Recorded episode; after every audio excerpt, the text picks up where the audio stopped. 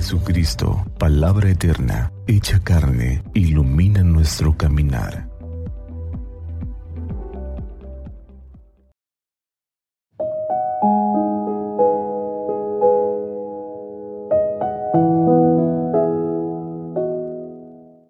Viernes 10 de marzo, segundo viernes del tiempo de Cuaresma. Hoy la liturgia nos presenta el Evangelio según San Mateo capítulo 21 versículos del 33 al 43 y del 45 al 46. En aquel tiempo, Jesús dijo a los sumos sacerdotes y a los ancianos del pueblo esta parábola. Había una vez un propietario que plantó un viñedo, lo rodeó con una cerca, cavó un lagar en él, construyó una torre para el vigilante y luego lo alquiló a unos viñadores y se fue de viaje.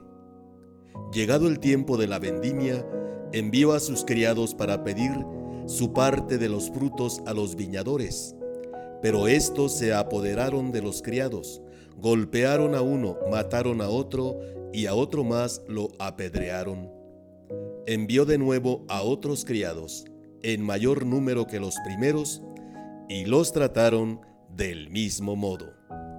Por último, les mandó a su propio hijo, pensando, a mi hijo lo respetarán.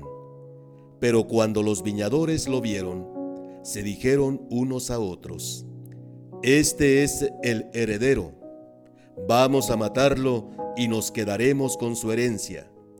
Le echaron mano, lo sacaron del viñedo y lo mataron.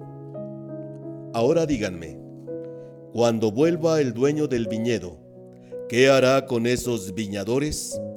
Ellos le respondieron, dará muerte terrible a esos desalmados y arrendará el viñedo a otros viñadores que le entreguen los frutos a su tiempo.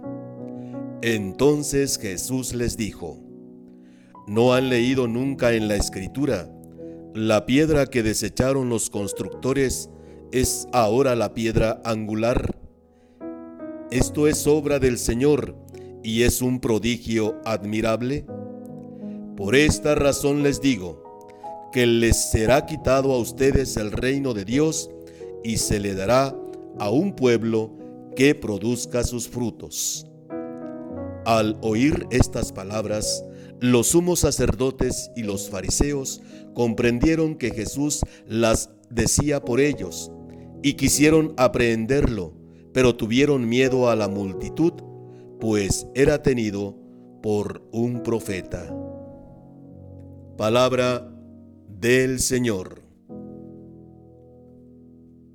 La conversión nace en el corazón y se manifiesta en las obras buenas, en los frutos.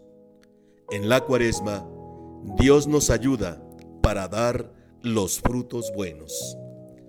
Hoy, en el Evangelio se narra que el dueño de la viña, con amor e ilusión, va colocando cada detalle de esta.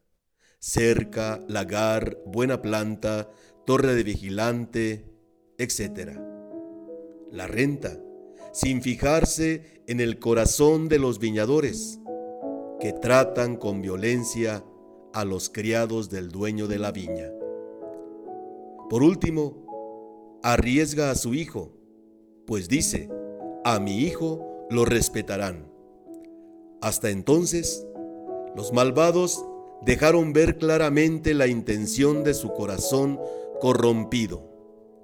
Deseaban apropiarse de lo que no les pertenecía, sintiéndose dueños de lo que no habían sembrado.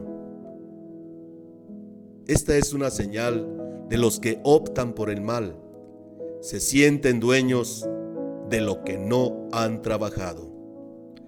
No somos dueños de nuestra vida, somos administradores, que rendiremos cuentas al Creador. Aún es tiempo de conversión, produzcamos los frutos que Dios quiere. Bendiciones.